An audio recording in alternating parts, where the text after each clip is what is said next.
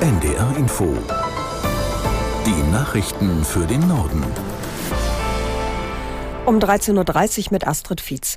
Die Gewerkschaft Verdi hat für übermorgen einen Warnstreik des Bodenpersonals der Lufthansa angekündigt. Die Airline rechnet damit, dass der Streik starke Auswirkungen auf den Flugverkehr hat.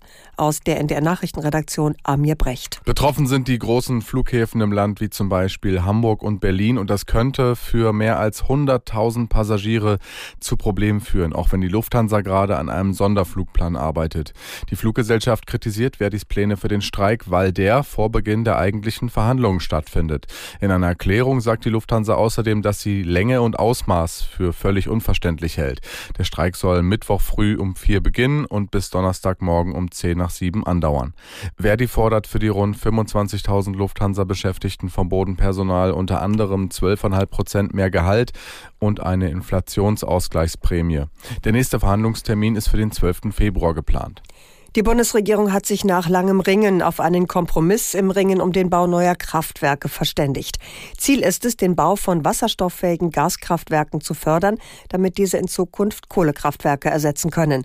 Aus Berlin Martin Polanski. Zunächst soll der Bau von bis zu 10 Gigawatt an Kraftwerken ausgeschrieben werden. Diese würden erstmal mit Erdgas betrieben, um sie in den 2030er Jahren auf klimafreundlichen Wasserstoff umzustellen. 10 Gigawatt entsprechen etwa 20 Kraftwerke. Kraftwerksblöcken. Damit will die Koalition nun mit einer kleineren Kraftwerkstrategie starten, als von Wirtschaftsminister Habeck ursprünglich angestrebt. Auch für den Umstieg auf klimafreundlichen Wasserstoff lässt man sich mehr Zeit. Hintergrund dürften die hohen Kosten sein. Grüner Wasserstoff ist deutlich teurer als Erdgas und derzeit kaum verfügbar. Die Organisation für wirtschaftliche Zusammenarbeit und Entwicklung geht für das laufende Jahr von einem moderaten weltweiten Wirtschaftswachstum aus. Das geht aus dem Zwischenbericht zur weltweiten Wirtschaftsentwicklung der OECD hervor, der in Paris vorgestellt wurde. Aus Paris, Caroline Diller. Laut der OECD-Prognose könnte die Weltwirtschaft in diesem Jahr um 2,9 Prozent wachsen. Laut der OECD wird dieses Wachstum vor allem durch eine dynamische Wirtschaftsentwicklung in den USA vorangetrieben, die leicht über den Erwartungen der Novemberprognose liegt. Demnach soll die Gesamtinflationsrate aller G20-Staaten von 6,6 Prozent im laufenden Jahr auf 3,8 Prozent in 2025 sinken. Als Gefahr für die weltweite Wirtschaftsentwicklung sieht die OECD vor allem geopolitische Spannungen und deren Auswirkungen auf den Welthandel.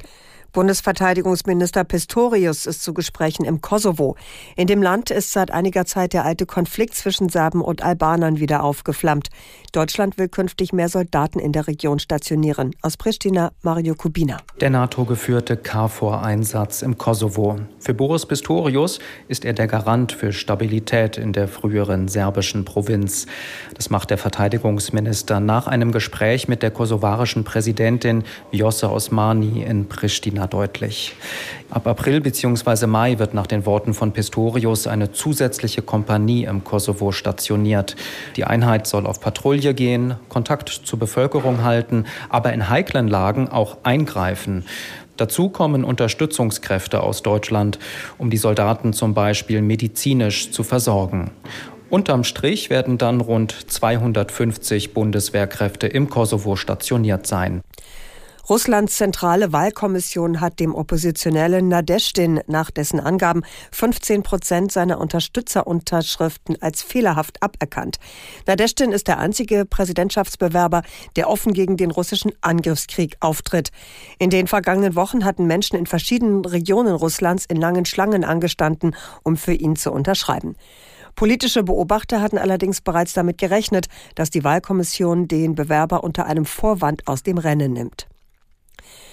Im Senegal hat die Regierung nach Protesten und Zusammenstößen zwischen Polizei und Demonstranten das mobile Internet abgeschaltet.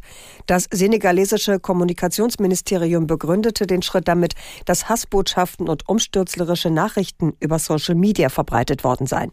Aus Rabat Jean-Marie Magro. Am Morgen hatten sich bereits zahlreiche Nutzer beschwert, dass sie keinen Zugang mehr zu mobilen Daten auf ihren Mobiltelefonen hätten. Die Regierung wiederholt damit eine Maßnahme, die sich schon im Juni vergangenen Jahres ergriffen hatte. Damals hatte sie ebenfalls nach großen Spannungen das mobile Internet gekappt.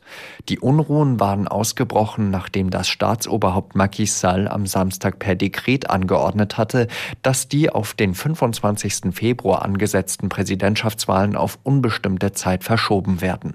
Er begründete dies mit Zweifeln an der Integrität zweier Verfassungsrichter.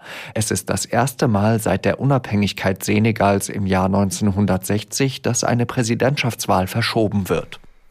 In Niedersachsen hat die Karnevalssaison begonnen. Schon heute wird im Landkreis Fechter der Dammer-Rosenmontag gefeiert, eine Woche vor dem eigentlichen. Aber schon gestern gab es in Damme einen Fastnachtsumzug. Auch in Osnabrück und Hannover werden in den kommenden Tagen tausende Narren erwartet. Der größte norddeutsche Karnevalsumzug, der Schoduvel, startet am kommenden Sonntag in Braunschweig. Dazu werden mehr als 5000 Teilnehmerinnen und Teilnehmer erwartet. Und das waren die Nachrichten.